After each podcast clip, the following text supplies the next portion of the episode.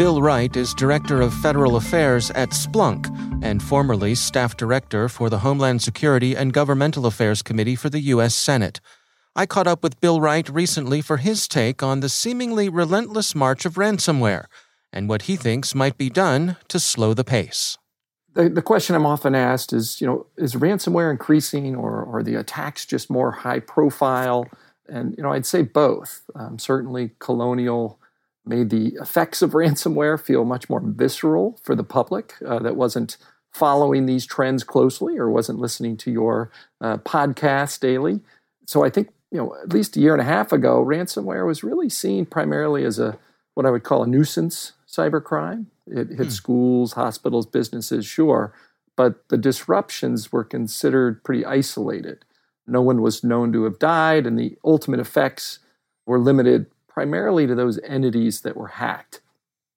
Then came Colonial Pipeline, disrupting nearly half of the East Coast's fuel supply, quickly followed by uh, another attack that uh, threatened the nation's uh, largest meat supplier, uh, JBS, and then, of course, Kaseya last month, along with many countless uh, others that maybe didn't make the headlines. Uh, so it quickly moved from an economic nuisance to a, a national security, public health, safety threat. And I think that's the way our government is treating it now. You know, I'm sure you've noticed the tenor of the conversations has, has changed.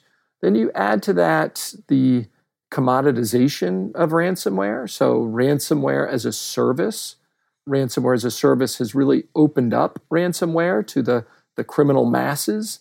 So, this model has drastically lowered that barrier of entry for criminals. Technologically, you no longer have to be particularly sophisticated or savvy. So, all those liberal arts majors like myself uh, that ever wanted to try their hand at, at cybercrime um, can now get in the game. Um, also, the software has become increasingly reliable. This is the ransomware software. Uh, those days of relying on bugs in the code or cryptographic mistakes are, are largely uh, are largely gone. You know, we've had the public statements from President Biden, you know, where he has uh, said that he's spoken with President Putin about this issue and um, are, are, trying to apply diplomatic pressure and so on. Are we seeing any effects from that? Is, is has there been any change uh, since we've seen those uh, public declarations that this is important? First off, uh, threshold matter. I think that that public declaration is very important, and also this likely goes without saying, but there is no silver bullet for this. Smarter people mm-hmm. than me have been grappling with this problem. Um, I thought a lot of the ideas and some of the recommendations that came out of the ransomware task force uh, were interesting, and one of those was to publicly acknowledge um, at a high senior level some of the problems around ransomware. The Biden administration, I think, is taking some really good steps um, to help modernize our, our cyber defenses. The EO, for instance, was a great start, among other things. If you read between the lines of the EO, um, I think there's really broad recognition that security is first and foremost for us a data problem.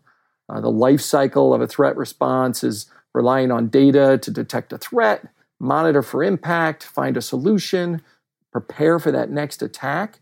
So, at its core, and as we like to say here at Splunk, all data is security data. And I think the EO goes a long way to, to, uh, you know, to recognizing that. So, the way I look at it is clearly organizations themselves need to better defend themselves. We need to improve our defenses get those basics right, uh, quite mundane uh, cyber hygiene, but uh, you know, ubiquitous multi-factor authentication, patching our systems in a way that um, prevents actors from exploiting those known vulnerabilities, a well-practiced response plan accompanied by backups and offline systems can help you react and restore. These should be really the basic blocking and tackling for any security organization.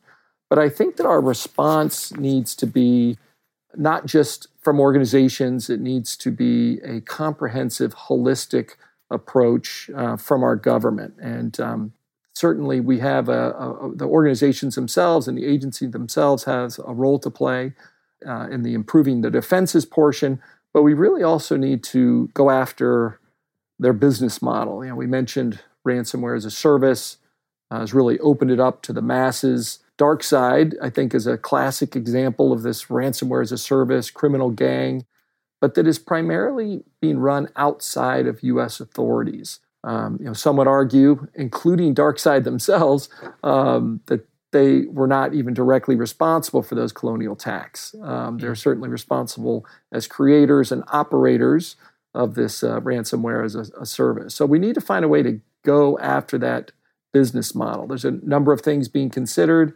policy uh, considerations around you know, what we do about cryptocurrency reporting, requirements on acknowledging uh, ransomware payments. There's a number of ideas that are circulating now. And then I think the last leg of this uh, um, stool uh, for going after ransomware is that the US government and our allies really need to take a more aggressive approach against the ransomware actors wherever they might reside. Until they feel the pinch, this criminal business model is going to uh, continue to grow. So, to circle back to your original uh, statement about um, uh, Biden and Putin, I think this was an excellent start, uh, but I think it is part of a holistic strategy across the government and across uh, the whole of society, frankly.